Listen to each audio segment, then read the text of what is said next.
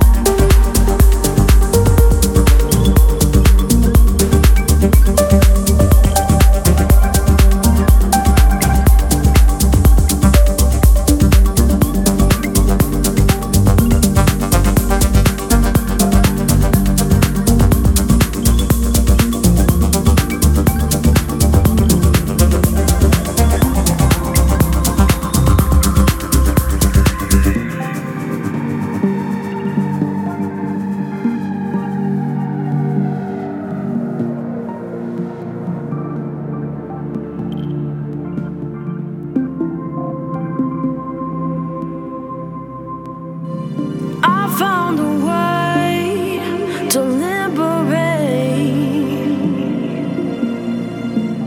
What you call freedom isn't what you think.